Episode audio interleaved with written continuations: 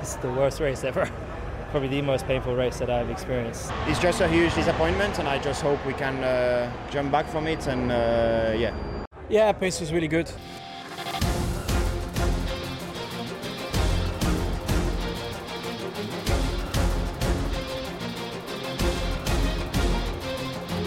Máme za sebou osmou velkou cenu letošního roku a to znamená, že se nám sezona Formule 1 přehoupla do své druhé třetiny. Max Verstappen si duel pro 25. vítězství, Sergio Perez po 20. stanul na stupních vítězů a také po 20. Eh, ochutnal Red Bull, co to znamená ten blažený pocit ze zisku dvojitého vítězství. No a o den dřív si Charles Leclerc dojel pro čtvrté pole position v řadě. Bylo to jeho 15. v kariéře, ale neproměnil je ani tentokrát eh, ve vítězství. Jaké okolnosti k tomu vedly, co to znamená a jaké další zajímavé příběhy přinesla velká cena Azerbajdžánu roku 2022? Tak o tom si právě teď popovídáme v nejnovější epizodě podcastu Kolo na kolo.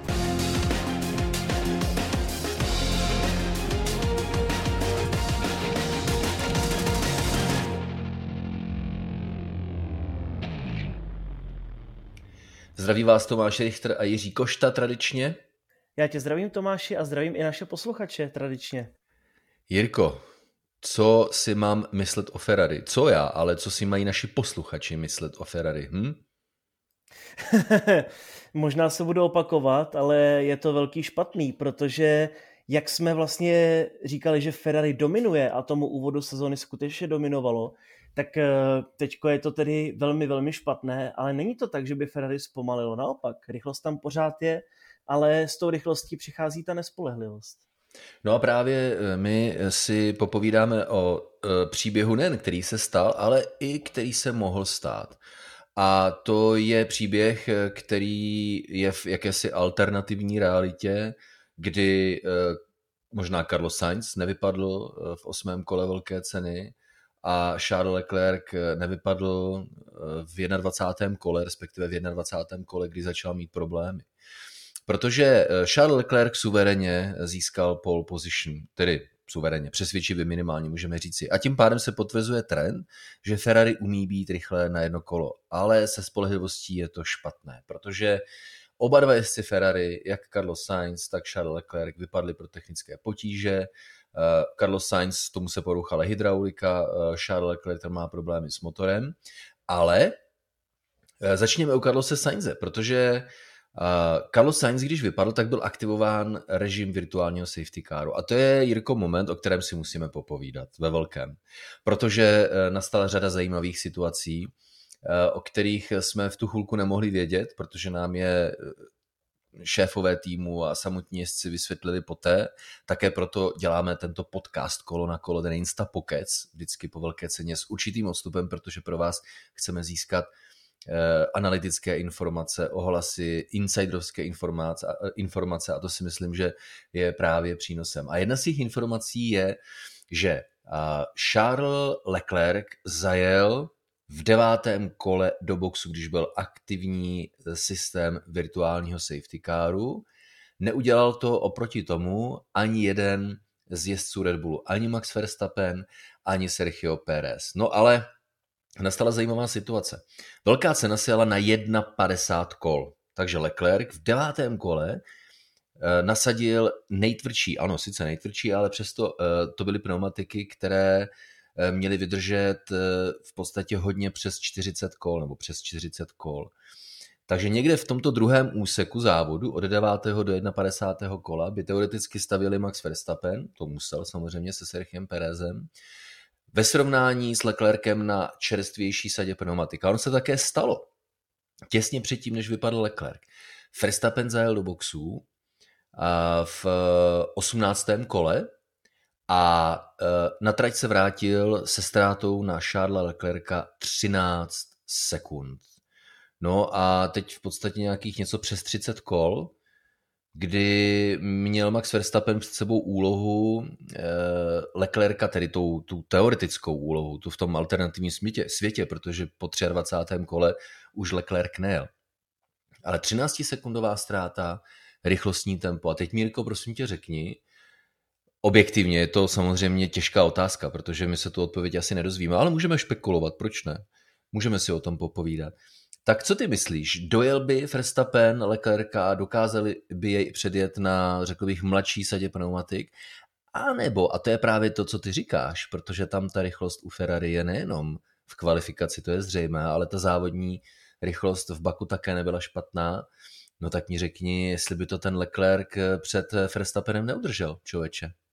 Je to těžká otázka rozhodně, protože řekl bych, že jak Ferrari se vždycky ty strategie nedaří a jsou hodně konzervativní, tak tentokrát to bylo konečně naopak. A kdyby si skutečně vzali k srdci to, co se stalo v Monaku a zariskovali a podle mě Charles, Charles měl hodně dobré tempo, začal stahovat dokonce vedoucí Red Bully, takže já tam nějaký potenciál vidím, ale samozřejmě otázka je přesně, jak by to se dalo zvládnout během celého závodu, zdali by tam nebyl nějaký drop-off v pneumatikách a tak podobně, zdali bychom třeba zrovna neměli z nějakého jiného důvodu safety car, virtuální safety car a tak podobně, protože tím, že jsme měli po odstavení monopostu Kevina Magnuse na virtuální safety car, tak samozřejmě z toho těžili jiní jezdci, podobně třeba například Daniel Ricciardo nebo George Russell, a proto si myslím, že by se tím to trochu celé vyvážilo, ale rozhodně, rozhodně si myslím, že by to jinak byla bitva až do konce závodu.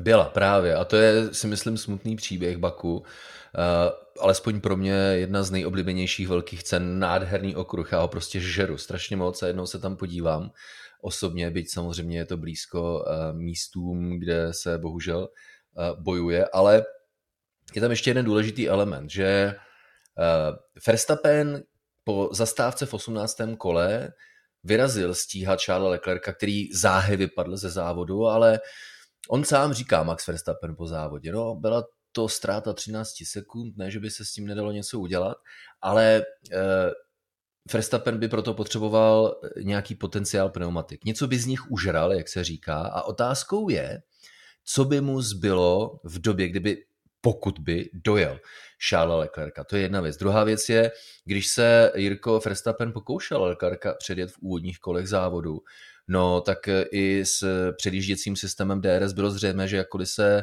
Red Bull soustředil na solidní maximální rychlost, no tak eh, Ferrari s tou maximální rychlostí na tom také nebylo vůbec špatně, takže i když by dokázal Verstappen potenciálně užrat ten, tu ztrátu 13 sekund, tak úvod závodu ukázal, že by to s Leclercem neměl ale vůbec jednoduché, že jo? Určitě ne, protože přesně Ferrari jelo hodně dobře na top speed, ale Matia by na to o tom hovořil. My jsme sice zrychlili pohonou jednotku a máme vyšší výkon, ale prostě nás to něco stojí a to je ten důvod té nespolehlivosti, která najednou přišla, eh, řekněme před polovinou letošní sezóny. A skutečně si myslím, že v tom přímém souboji by to právě Leclercovi mohlo být a dost možná to bylo i tím důvodem, proč Ferrari poslal Leclerca do boxu předčasně, protože si říkali, no tak OK, kdyby nám to nevyšlo, tak postavíme se face to face Red Bullům, ale protože máme lepší top speed, tak nás stejně asi nepředjedou. Jenže opět, na kdyby se nehraje, je to velká škoda a myslím si, že tedy vlastně Charles přišel už o třetí vítězství, protože ve Španělsku technické problémy, v Monaku zase strategie nevyšla. No a tentokrát opět zase technické problémy a prostě mě nezbývá než říct, že Ferrari je Ferrari zkrátka. Já si myslím, že dostaneme v dalších eh, epizodách podcastu Kolo na kolo dost příležitostí si právě na tohle téma, které si zmínil, popovídat. Ale během přenosu třeba eh, jednak Red Bull je přesvědčen, že Max Verstappen říkal to samé, no určitě bych jej dokázal předjet, co jiného také Red Bull může říci, to se dá pochopit. Můj sparring partner, komentátorský Josef Král, byl také přesvědčen, že by Max Verstappen nakonec dokázal Charles Leclerca předjet, ale jakkoliv to vypadalo, eh, přesně takhle v době eh, závodu, tak právě s tímhle eh, zhruba denním rozestupem, kdy natáčíme tuhle epizodu, Insta Pokecu, tak mi to nepřijde tak jednoznačné. Ještě jednou objektivně říci, že se to nedozvíme, ale byla to chytrá volba a teď můžeme říci, že Verstappen nestavěl eh, v devátém kole proto, protože on kdyby zajel do boxu stejně jako Leclerc, tak by za ním zůstal uvězněný. A zkušenost, jak má, jakou měl Max Verstappen, eh, jaké měl Max Verstappen potíže předjet Leclerca v úvodních kolech, tak kdyby zůstal za ním tím, že by zal do boxu jako Leclerc, tak by čelil stejné úloze a to nechtěli. U Red Bullu to tak nedělají. Tak Verstappen dostal jednoduše instrukci, udělej přesný opak toho, co Leclerc. Leclerc zajel a tím pádem Verstappen zůstal na dráze. Kdyby Leclerc pokračoval dále, tak by to byl Verstappen, kdo by zajel do boxu. No, takže mm, jeví se docela možné, že tahle volba Ferrari zastavit Leclerca, on tam prý dokonce zajel sám, když viděl, že se mu aktivují eh, signály virtuálního safety caru a viděl to na panelech kolem trati, no tak do toho šel prý rovnou, protože to bylo na poslední chvíli, na konci okruhu. Perez dostal instrukci, že má zajet do boxu taky. To znamená, měl udělat to, co Leclerc. Pokud by Perez udělal to samé, to, co Leclerc, Zase s otazníkem, ale přesto byl by v daleko lepší pozici. On totiž Sergio Perez byl hodně tvrdý na pneumatiky, měl trošku odlišnější nastavení. A on se potřeboval těch žlutých zbavit. Jo? A tím, že to neudělal v tom devátém kole, tak se dostal samozřejmě do složitější situace s horší degradací pneumatik, z toho pak těžil Verstappen, že se dostal před něj. Jenomže proč nezajel Sergio Perez do boxu v devátém kole stejně jako Charles Leclerc? On totiž dostal pokyn, aby tam zajel. Ale víš kdy? Zhruba tak sekundu, jednu sekundu poté, co už, eh, měl, co už byl na pravé straně té bílé čáry, která rozděluje vjezd do boxu a závodní dráhu a už, a už to nemohl udělat. Takže to je, si myslím, Jirko, jeden z fascinujících momentů, kdy Sergio Perez sám potenciálně přišel o vítězství. Je to jedno s druhým. Na druhou stranu já si pořád říkám, že kdyby chtěli aplikovat tu týmovou režii, jako to bylo v minulosti u Red Bullu, především se Sebastianem Vettelem a Markem Weberem, Multi 21 legendární nebo Multi 12 spíše, tak by se prostě mohlo dojet, takže by Pereze nechali vyhrát a Verstappen by byl druhý. Byla tam velká rezerva na George a nic neriskovali. Ale pak, eh, když se podíváme na ten přímý souboj, tak samozřejmě je to, jak říkáš, a byla to tedy citelná ztráta. Sergio neměl vůbec rychlost a mně přišlo přesně v ten moment, jakmile vlastně vypadl Charles z toho souboje, tak jak kdyby Čeko polevil, možná si i říkal, že už není o co bojovat a to tempo mu šlo hrozně rapidně dolů. A na druhou stranu zase ty příkazy jsou jasné a asi když se nic významného nestane, tak víme, kdo bude letos více, více bran jako ten šampion nebo ten potenciální šampion. Ale člověče Sergio Perez to věděl. On, on měl hodně špatné zadní pneumatiky, neměl přilnavost, neměl grip a po závodě řekl, hele, on se ani nezlobil. Byly situace eh, v minulosti, kdy spochybňoval rozhodnutí týmu, ale tady eh, on říká, hele, neměl jsem to auto tak rychle, myšleno pneumatiky, které by mi umožnily, aby to auto bylo rychlé, jako eh, Formule Maxe Verstappena, takže opravdu nemělo smysl bojovat. Navíc Red Bull má své zkušenosti z Baku, že z Loňska, kdy Max Verstappen eh, mu bouchla pneumatika, proto také Verstappenovi bylo řečeno, hele, když už přišli eh, jezdci Red Bullu o soupeře v podobě pilotů Ferrari, no tak eh, to udusili všechno. Eh, Verstappen dokonce v závěru dostal eh, pokyn, ale nevyužívej systém DRS, protože s ním máme problémy. Bylo to vidět na, na sesterském voze Alfa Tauri Yukiho Tsunody, kdy se mu vyloženě rozbilo zadní křídlo. Takže Red Bulli začali šetřit svá auta. A Verstappen dostal dokonce pokyn, protože to inženýři tak nějak umí spočítat, hele, zajížděj ty a ty časy, já nevím, 1,48 a půl abychom dojeli do cíle v tom tempu, ve kterém potřebujeme, abychom šetřili techniku, ale hlavně, aby pneumatiky také neměly problém. Do toho se Max Verstappen zlobil, hele, jako za A ty pneumatiky budou eh, trošku chladnější a ve výsledku je jedno, jaké časy zajíždím. Zkrátka odpadnutím pilotů Ferrari, Charlesa Leclerca a Carlose Sainze eh, neměl tým Red Bull žádnou konkurenci, už to dokroužil do cíle a tím pádem bohužel, bohužel, to je mi hrozně líto, nás právě připravili o tu potenciálně epickou bitvu mezi Verstappenem a Perezem, ale Jirko, bože, my za chvilku, co, za chvilku už příští víkend máme velkou cenu Kanady, další závod, ale tím, že nás eh, Ferrari připravilo eh, o boj ve velké ceně Azerbajdžánu, tak otázkou zůstává, jestli Ferrari samo sebe nepřipravilo o šance na zisk titulu mistra světa v letošní sezóně.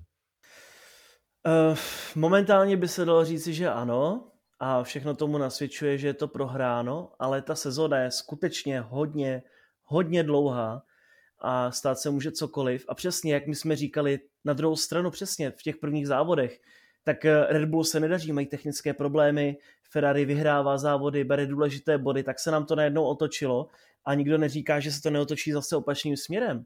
A konec konců, když by Mercedes dokázal vyřešit to skákání, ten porpoising, tak se klidně může stát, že to bude George Russell, který bude bojovat o titul a třeba ho získá.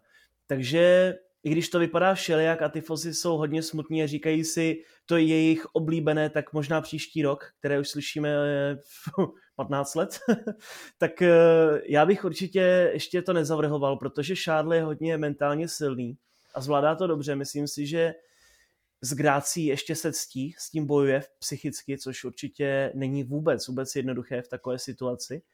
A určitě bych to nezavrhoval, ale je nám zcela všem jasné, že to bude mít Ferrari hodně těžké, o to více těší pak v poháru konstruktérů. George Russell o titul, jo? A co ty dneska piješ večer takhle? Uh, teď mám třetí Plzeň, jestli tě to zajímá. no právě, mě to zajímá. Ne, že bych, ne, že bych to George Russellovi samozřejmě nepřál, protože on dojel na stupních vítězů. A uh, došlo k přejmenování jeho přezdívky, že jo? Zatímco do posud to byl Mr. Saturday, uh, tedy pan Sobota, protože v neklidném a pomalém Williamsu dokázal zázraky během sobotních kvalifikací, tak už to není Mr. Saturday, už je to Mr. Consistency, protože i v osmém závodě se dokázal nadspat do nejlepší pětky jako jediný z pilotů z celého startovního pole a navíc to byly eh, stupně vítězů. Eh, Lewis Hamilton doplatil na to, že zůstal za seklí zase za Alfa Tauri Piera Gaslyho, ale navíc teď to můžeme asi eh, říci, než se vrátíme k problémům, kterým bude čelit Charles Leclerc velice brzo tak George Russell s Lewisem Hamiltonem, navíc Lewis Hamilton jel s nějakou experimentální podlahou, která měla uh, eliminovat uh, nebo aspoň zredukovat problémy s, nejenom s houpáním, s tím divokým houpáním, porpoisingem, ale také uh, škrtáním ozem, tedy škrtáním, boucháním ozem, to je asi vhodnější termín, ale tahle experimentální podlaha učinila život Lewisi Hamiltonovi spíš eh, o hodně eh, těžší. A Lewis Hamilton prohlásil, to je nejbolest, nejbolestivější víkend, který jsem absolvoval. Už jej nechci zažít bezprostředně poté se začalo hovořit o tom, že Mercedes připraví náhradníka, ale když se Lewis Hamilton zatavil, tak říká, hele, ani za nic na světě nevy, nevynechám uh, velkou cenu Kanady, která se jde už příští víkend. Ale nic to nemění na tom, že ani pro Kanadu, Jirko, jakkoliv ano, vypadly jezdci Ferrari, ale my víme o Mercedesech, že jsou vlastně přes všechny ty problémy, k, kterým čelí, tak jsou třetím nejrychlejším týmem, ale do Kanady eh, nedokáže eh, přijít s nějakým zázrakem pro George Russella a Luisa Hamiltona. No, bohužel ne, kort, když je to v podstatě ze dne na den závodíme druhý víkend po sobě, tak ty problémy budou stejné a zrovna v Kanadě ještě jsou také dlouhé rovinky a je to něco, co prostě hold musí jezdci Mercedesu zkousnout. Ale na druhou stranu zase přichází ta otázka, jestli to trošičku Luis nepřehání, protože viděli jsme, že Daniela Ricarda od McLarenu to také hodně bolelo a že také se špatně soukal ze svého monopostu. Naopak takový Fernando Alonso zase říkal po Španělsku, že se cítí fit, že je mladý a že nevidí důvod, proč by měl brečet. Takže je to takové hodně, hodně v závislosti na jednotlivých jezdcích, ale shodneme se určitě všichni na tom, že to skákání, ten purposing je u Mercedesu letos nejhorší a kdyby ten problém vyřešili, tak si právě myslím, že to auto klidně může bojovat zase o vítězství. Myslíš, jo? Určitě, protože já, právě to jsme viděli v Barceloně, že ten porpoising efekt nebyl tak vysoký a Luis měl to tempo na vítězství v závodě, takže skutečně, kdyby se tohle podařilo vyřešit, tak si myslím, že už bojí o titul tři týmy. No, já si myslím, člověče, že je to takový trošku hype za sebe, i když ti možná asi naprdnu uh, fanoušky Mercedesu, protože uh, jasně, uh, jak když by Mercedes vyřešil problémy s poskakováním anebo s boucháním o zem, tak by začal porážet Red Bulli, Maxe Verstappena, uh, Verstappena a Sergio Perez, nebo by dokázal vyhrávat kvalifikace. Eh, já si myslím právě, že eh, to je, eh, to je, to je problematika spojených nádob. Jo? Mercedes nevyřeší problém s porpoisingem bohužel jinak, než že buď změní eh, výrazně aerodynamickou koncepci auta, což eh, uvidíme, co nasadí na Silverstoneu po velké ceně Kanady, a nebo tím, že prostě to auto zvedne eh, od té země, jednoduše řečeno. Ale takové auto bude ještě výrazně pomalejší. To znamená, vyřešit porpoising na tomhle autě znamená to auto zpomalit. Jiné řešení u téhle techniky neexistuje. A já si myslím, že to, co říká Toto Wolf a řada dalších pilotů, kdybychom neměli problémy s porpoisingem, tak bychom měli velmi rychlé auto. To si myslím, že je trošku takový klam diváků a fanoušků a, a veřejnosti, protože to je de facto vlastnost toho auta, jo? že pokud má nějak rozumně eh, dojíždět na rozumných pozicích, tak oni to auto posadí více a tím pádem obětují pilota který tím trpím a e, kteří tímhle tím trpí. A je to určitá taktika Mercedesu správně, jak říká, že každý jinak, ale oba, jak George Russell, tak Lewis Hamilton, apelují na to, je, podívejte se, jak je to špatné, jsme uh, jako velmi blízko nějaké nebezpečné nehodě, říká George Russell. Uh. Nebo Lewis Hamilton říká, že má jako obrovské uh, problémy s bolestí zad, byť když v pondělí ráno vstal, tak světu sdělil, že je to hodně jednodušší. Ale abych byl fair, Pierre Gasly říká, no snad nechcete uh, nebo neočekáváte od pilotů, že ve 30 budou chodit o berlích jo, nebo o holy. To je všechno pravda, jo, jenomže to je právě ta inženýrská úloha, že pokud nechcete obětovat pilota, aby on trpěl v tom autě, tak musíte v těch techno, dejme tomu technologických, technologicky výkonnostních nárocích polevit. A to znamená to auto zpomalit. A oni zneužívají pilota proto, aby to auto bylo o něco rychlejší. Jo, to je to, čemu já říkám spojité nádoby. A tady má, se vám to líbí nebo ne, Christian Horner pravdu a říkají to i eh, další činovníci, hele, chcete jít skutečně tou koncepční změnou pravidel, protože když změníte pravidla uprostřed sezóny, tak to někomu blíží, tedy těm, kteří to auto mají pod kontrolou a někomu pomůže, tedy těm, kteří to auto pod kontrolou nemají. A vy umíte pomoci pilotům, aby je neboleli záda. Vy umíte pomoci pilotům, aby neměli strach, že eh, nezvládnou auto v rychlosti 320 km hodině na konci rovinky. Jenom budete muset obětovat nějakou tu desetinu sekundy na kolo. A to si myslím, že je fundamentální problém eh, téhle fáze diskuze ohledně poskakování. Jako.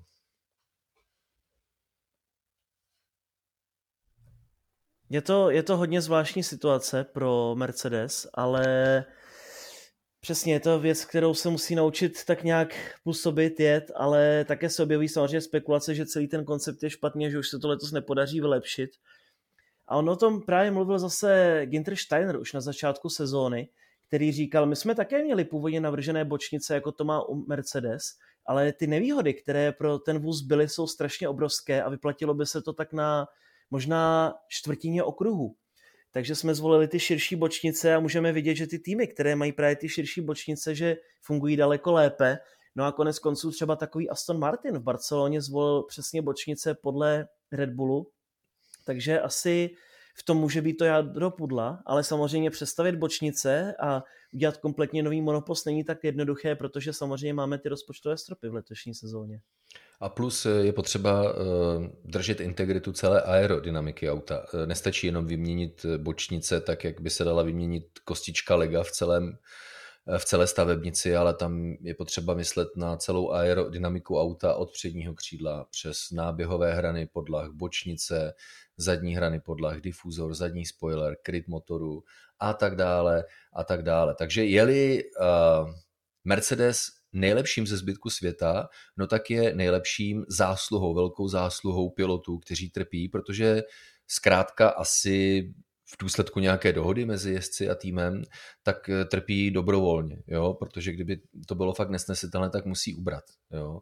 Ale uvidíme. Eh, čeká nás velká cena Kanady a pod ní velká cena eh, Velké Británie, na kterou Mercedes směruje nějaký velký balík úprav a uvidíme, jestli to bude inovace nebo evoluce současné koncepce, nebo to bude něco revolučního, revolučnějšího. Osobně se na to moc těším. Ale každopádně eh, zase to není nic negativního vůči Mercedesu. Oni si myslím nesporně řeší ty problémy velmi upřímně, ale navenek pochopitelně také s využitím pilotů lobují za to, hele, je to nebezpečné, je to špatné, změňte pravidla. Ale tahle cesta historicky ve Formule 1 nepřinesla nikdy nic dobrého, protože to zkrátka mělo vliv na změnu rozložení sil podél startovního pole. A to prostě není dobře, protože pravidla uprostřed hry by se měnit neměla. Ale zpátky, Jirko, k Leclercovi, protože nejenom, že ten vypadl z velké ceny eh, Baku, ale bude, má už, měl už nasazené třetí turbo hlavně. To znamená, ona sadí třetí spalovací motor a další tyhle ty komponenty. A pokud se Ferrari nepodaří uh, recyklovat, zjednodušeně řečeno, turbo na motoru, který měl v Baku, anebo turbo na motoru který měl v dřívější fázi sezóny, no tak eh, bude muset nasadit čtvrté turbo a to znamená penalizace deseti míst, takže eh, další odstoupení eh, pro Charlesa Leclerca, ale ve vzduchu visí hrozba penalizace. A teď mi řekni, člověče, jakou cestou se vydat. Jestli zkoušet natáhnout životní cyklus motoru tak, aby tuhle lapáli Ferrari nějak ustálo, a nebo, protože jsme to viděli v loňském roce, že to není až zas taková nevýhoda nasadit z Brusu nový motor klidně na dva, tři závody, protože on je o tolik silnější oproti konkurenci, že dokáže vymazat e, ztrátu v důsledku udělených penalizací. No, Lewis Hamilton nám to skvěle předvedl loni v Brazílii a tam právě se hovořilo o tom, že Mercedes nejenom, že vyvinul nějaký super motor, speciálně poladil tu pohonou jednotku, ale samozřejmě se jim to také hodně vyplatilo. Jenže tady přesně, my jsme mohli teď vidět, že Ferrari vyladilo pohonou jednotku, ale je nespolehlivá. Takže otázka je hlavní v tom, zdali má vůbec smysl měnit nějaká turba, dostávat penalizace, když ten vůz bude nespolehlivý. A tady je právě zajímavá poznámka, kterou nám sdělili britští komentátoři, kolegové, tak nějak na dálku, že ono Ferrari za této situace může, tu pohonou jednotku opravovat, protože ten vůz je hodně nespolehlivý a potenciálně nebezpečný. V takovém případě právě mají nárok na to, aby tu pohonou jednotku vylepšili, zlepšili spolehlivost a tím pádem samozřejmě vždycky, když se zlepšuje spolehlivost, tak se zvýší, zvýší i výkonnost vozu. Což znamená, že Ferrari by tímto, jak je na tom teď špatně, tak vlastně by jim to strašně moc mohlo pomoci a skutečně by ke konci sezóny mohli letět a mohlo by to být win-win jak ve spolehlivosti, tak v rychlosti. No, uvidíme, necháme se překvapit. Každopádně to Uh, nás čeká ještě hodně řeky uh, ve vodách, než ta doba nastane, protože uh, my jsme zvědaví na to, jak si Ferrari poradí se svou pohonou jednotkou pro Charlesa Leclerca pro velkou cenu Kanady. Zase se ještě vrátím k Louisi Hamiltonovi. Čekáme, že bude závodit. Překvapilo mě ta jeho věta, s chladnou sedačkou, ale myslím si, že to může mít eh, něco dočinění eh, s jeho eh, respektive s necitlivostí jeho zad. To by se také na tohoto téma povedlo něco vyrešeršovat.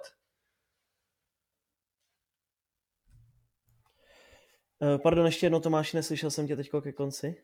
Eh, říkám, že se ti povedlo eh, pro naše posluchače podcastu kolo na kolo vyrešeršovat něco na téma uh, Luise Hamiltona, jak si stěžoval na to, že má studenou závodní sedačku. No, tam jde asi o to, že Luizovi necitlivěla ta jeho zadní část, asi páteř a tak podobně. A já jsem to právě konzultoval s jednou fyzioterapeutkou a ona říkala, že tam prostě je obrovský nátlak na tu páteř a míchu v ní a že samozřejmě všichni jezdci musí mít potom také šílené bolesti hlavy a krční a hrudní páteře. Takže tam vznikají velké problémy a vůbec to není třeba o tom, že by Lewis Hamilton byl v pozovkách starší než někteří jiní, jiní piloti, ale je to prostě přirozený fyzický jev, který může postihnout kohokoliv z nás. No a potom také vznikají neuropatické bolesti, které jsou vlastně nervové, což znamená, že se může stát, že se tam zablokují svaly a právě proto třeba nemohl Luis vylézt ze svého monopostu. Takže to jsou velké, velké problémy a tak jako diskutovali jsme právě s Kačkou Frouzovou, že se klidně může stát, že z toho budou nějaká vážnější zranění, že skutečně by se mohlo stát, že jezdec z toho bude mít pak poškozené obratle a tak podobně, ale to už je v takových těch extrémních případech. Každopádně je to něco, co čím více závodů bude odjeto, tak to bude horší pro piloty. Mm, no, hlavně je potřeba to auto nastavit tak, aby eh, pilotovi neubližovalo a to si myslím, že je primárně v zodpovědnosti týmu. Uvidíme, co bude dál. Eh, pojďme dál eh, se věnovat průběhu a výsledkům velké ceny v azerbajdžánském Baku, protože jedna zajímavá story mezi Danielem Ricciardem a Landem Norrisem, kteří do závodu vystartovali na odlišné strategii. Norris na žluté sadě pneumatik, Ricciardo na tvrdší a McLaren nasadil jakousi filozofii, taktiky, že prostě piloti McLarenu nebudou bojovat ani na začátku a pak ani na konci. Lando Norris byl uh, z toho zklamaný, protože do cíle závodu dojel až za Danielem uh, Ricciardem. Ale uh, přesto velmi solidní výsledek pro oba dva piloty, protože Ricciardo osmý a Lando Norris devátý, tedy oba McLareny na bodech. Řekl bych, že pro McLaren poměrně slušný závod, ale oni mají skutečně tu sezonu hodně letos nahoru a dolů a skutečně oni jsou asi nejvíce ovlivnění tím, kde se zrovna závodí. Každopádně Ricciardo měl velmi solidní víkend, tady v Baku mu to vždycky šlo a pomohlo mu také právě ten virtuální safety car.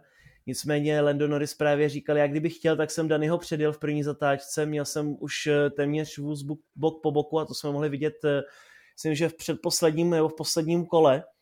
A ta rivalita tam skutečně je. Mně to přišlo, jak kdyby McLaren na jednu stranu si říkal, tyjo, tak trošku toho Daného pozbudíme, tak mu trochu zahrajeme do karet. A osmé místo, slušný výsledek, ale na druhou stranu si myslím něco, za co by se určitě Danny Ricciardo hrdě nepostavil. Fernando Alonso uh, si nechal své auto nastavit na uh, co nejvyšší maximální rychlost na konci rovinek a vypadá to, že to byla taktika velice rozumná, protože do cíle dojel na velmi solidní místě. místě. Ano, uh, odpadla řada pilotů. Kevin Magnussen, Qianu Chou, už jsme zmiňovali Charles Leclerc, Carlos Sainz, po hříchu to jsou všechno auta poháněna uh, motory Ferrari. Takže částečně díky těmto odpadnutím, ale částečně díky dobré taktice nejenom Fernando Alonso sedmý v cíli, ale také Sebastian Vettel s Aston Martinem šestý v cíli. Krásný výsledek. No, Sebastian Vettel pro mě osobně určitě jezdec dne, byť udělal tu chybu a vycestoval mimo trať, čím ztratil nějakých 10 vteřin dost možná, takže třeba by byl i pátý v cíli, ale s tím nebo řekněme na to, jak, s jakým jezdí vehiklem v letošní sezóně, jaká je to popelnice zelená na sklo, tak eh, jezdí řekněme, velmi dobře. Už se dokázal otrkat z té nepovedené Austrálie a řekl bych, že dost možná to byla jedna z, jedna z jeho nejlepších jíst ve Formule 1 obecně, ale bohužel tedy nedostal za to žádné vyšší ocenění v podobě poháru nebo jezdce dne, Každopádně dobrý výkon. No a co se týče Fernanda Alonso, tak bych ještě chtěl doplnit právě v souvislosti s McLarenem, jak si s nimi hrál a použiju ten termín, jak troluje celé pole v letošní sezóně, nebo trolí, protože on právě hlásil do rádia, že to je jeho maximum, že už více nemůže zajet. To bylo v nějakém 47. kole, kdy měl na Ricciarda vteřinu a půl náskok a pak zajel Alonso v 50. kole osobní maximum a nakonec měl na Ricciarda náskok téměř 4 vteřin v cíli. Ano a nakonec eh, si myslím, že i statistiky, které jsme studovali eh, v průběhu pondělka, tak eh, v podstatě ukazují, že ani Ricciardo, ani Lando Norris, který říkal, nechte mě předjet Ricciarda, já určitě Fernanda Alonza předjedu, tak zkrátka žádný z vozu McLarenu, ani ten Daniel Ricciarda, ani ten Landa Norrise objektivně neměl na to překonat sedmého v cíli, sedmého Fernanda Alonza. Udělovaly se i penalizace v průběhu závodu. Pětisekundový trest dostal Nikola Latifi na Williamsu, který ignoroval asi tak 12 signálů modrou vlajkou člověče. A my na Nikola Latifiho něco víme, Jirko, tady pro posluchače podcastu Kolo na kolo. Co to je? Uh, tak v první řadě skutečně 12krát byl napomenut, než se něco stalo a vypadá to, že Nikola se už moc ve Formule 1 neuvidíme a ať se na mě nikdo nezlobí, ale myslím si, že už je na čase, protože on čím déle je ve Formule 1, tím je horší. A ta letošní sezóna je opravdu tragická, to už se nedá jinak říct, je to hodně smutné, nešťastné a když jedete třetí sezónu ve Formule 1, tak už je to hanba. Takže to vypadá, že by měl naskočit Oscar Piastri místo něj, což si myslím, že je opačný pól a že to je naprosto fantastická zpráva a naprosto perfektní věc, co by se mohla stát. Moc bych mu to přál ale spekuluje se hodně o tom, zdali to bude příští rok, jakože hodně zdrojů říká, že to bude právě už příští sezónu. A nebo zdali to bude už po Kanadě, domácím závodě Latifiho, protože také se objevily spekulace, že Oscar bude závodit právě už od Velké Británie a ještě tomu pomohlo, že dal asi před dvěma hodinami Insta Stories, kde psal, že brzo bude Silverstone jezdit. No, je to eh, teď eh, nejdiskutovanější téma eh, v zákulisí, jak já říkám, nejlépe, nejlepší strategie je připravit se na to, že Formule na vás umí překvapit čímkoliv a kdykoliv. To jsem se naučil. Takže teď, jak nahráváme tuhle epizodu podcastu Kolo na kolo, tak je to tak, že by měl být po velké ceně Kanady, tedy buď před, anebo v průběhu velké ceny Velké Británie Nikolas Latifi, oznámen jako ten, kdo už nebude pokračovat, protože by je měl nahradit šampion eh, Formule 2, šampion Formule 3, Australan, dnes eh, náhradní eh, pilot týmu Alpin jako jeho náhrada. To znamená, Oscar Piastri by měl od příštího roku, někteří říkali už od velké ceny Velké Británie, ale vypadá to teď pravděpodobně, že až od příštího roku, místo Nikolase Latifiho ve Williamsu. Po boku Alexandra Albona, pilota Red Bullu, který je do Williamsu zapůjčen a podobně by byl Oscar Piastri jako náhradní pilot eh, Alpinu zapůjčen do Williamsu. Takže Jirko, vypadá to, že existuje určitá jaksi, jakýsi potenciál scénáře, že Australanům nebo Australané si najdou brzo asi novou hvězdu ve Formuli 1, že jo? Už by bylo na čase. Oscar Piastri je neuvěřitelný, neuvěřitelný talent a to se ani nedá popsat, jak šikovný ten pilot je. On dokázal vyhrát eh, v sezóně 2019 eh, Euroformuly Renault, tehdy dnešní regionální formuly, o rok později Formuly 3 a o rok později Formuly 2. Takže něco, co nedokázal prostě nikdo. A to je opravdu hřích, že on není ve Formuli 1, to už je něco, nad čím se rozčiluje půl roku, možná tři čtvrtě, takže nejvyšší čas, a i když takže, by to byl eh, Williams... Pro, Jirko, no. promiň teda, takže eh, vím, že se rozčiluješ, tak, tak vyhodíme Alonza a posadíme Piastriho do Alpinu místo něj, ne? Okona myslíš? ale no, Okon má smlouvu dlouho letou To sice jo, ale výkony tomu úplně neodpovídají. Tam spíše hraje roli to, že má management Tota Wolfa, že je francouz ve francouzském týmu. ne, že no, bych ale... byl nějak zaujatý, ale taková je realita. Až Okon něco předvede, tak se omluvím. Dobře, ta doba přijde asi. Každopádně to je hlavní důvod, přesně jak říkáš. Eh, Oscar Piastri eh, takové mládežnické zlato v současné době, eh, kterého se Alpin nechce snažit na straně druhé, nechce nebo nemůže vyměnit žádného ze svých současných jezdců. Fernando Alonso je v dobré formě a říká se, že podpis nové smlouvy na další rok je na spadnutí, takže Alpin by si měl ponechat stejnou jezdeckou dvojici, eh, která pro ní závodí už letos, tedy Fernando Alonso a Esteban Ocon, ale Alpin se nechce zbavit Oscara Piastriho a protože v rámci dohod je určitý závazek, že mu nejde místo eh, ve Formuli 1 do konce června, tedy eh, myšleno smluvně zajištěné místo do konce června, tak se eh, Alpin dohodl s Williamsem, že by pro ně Oscar Piastri od příštího roku dále závodil. Tak to je to nejnovější ze zákulisí ehm, potenciálních jezdeckých přestupů před nástupem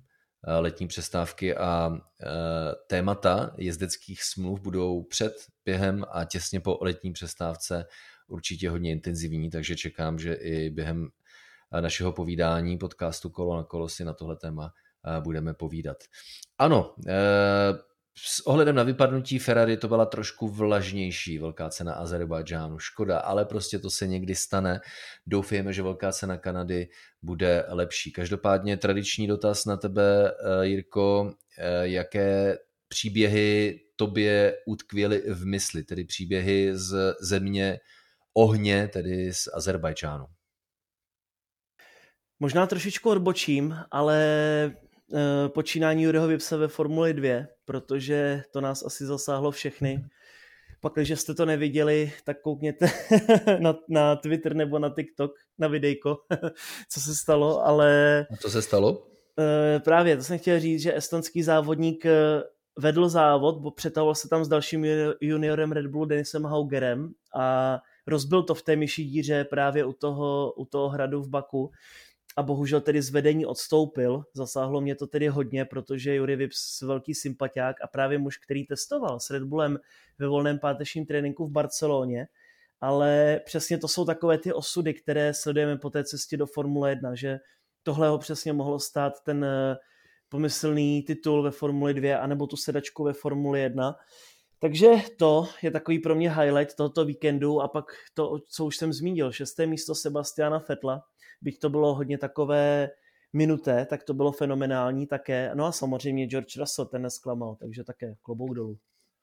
Mně se líbí ta bojovnost Mercedesu, ale musí najít trošku lepší kompromis mezi tím, čeho je současné auto schopno, aby v podstatě neobližovali svým pilotům, protože oni jsou pak zneužívání tím, jak je, to, jak je to strašné. A útočí pak na celou Formuli 1, útočí na Mezinárodní automobilovou federaci a útočí na eh, systém technických pravidel a to si myslím, že není správně. Mercedes má určitě na to jít jinou cestu a třeba i přiznat chybu, že prostě ta jejich koncepce, která eh, si získala pozornost v úvodu letošní sezony, tak prostě není dobrá a vydat se tou jinou cestou, která zjevně u mnohých jiných týmů funguje. Eh, pro mě bylo zklamáním odstoupení Ferrari, protože bych nečekal, že na tom s nespolehlivostí budou takhle zle. A pokud třeba v sezonách 2017 a 2019 Ferrari a Mercedes bojovali dlouho, až vlastně do začátku poslední třetiny sezóny, kdy v obou případech Ferrari odpadlo, tak teď bych si přál, aby Ferrari neodpadlo už po první třetině sezony, protože to znamená, že by Eh, Red Bull jako jediný zůstal dominantním týmem. A to jsme tady měli mnoho let a už jenom v zájmu fanoušku a konec konců i v mém vlastním zájmu, protože si to chci užít, tak eh, bych si nepřál, aby to byla tahle situace. Přál bych si, aby Red Bull měl silného soupeře v podobě Ferrari. Přál bych si, aby Red Bull měl silného soupeře v podobě eh, Mercedesu a dalších a dalších týmů. Takže budu určitě držet palce a budu držet palce vám, abyste si užili jednak velkou cenu Kanady po které vás pochopitelně opět eh, čeká Insta Pocket z podcastu Kolo na kolo.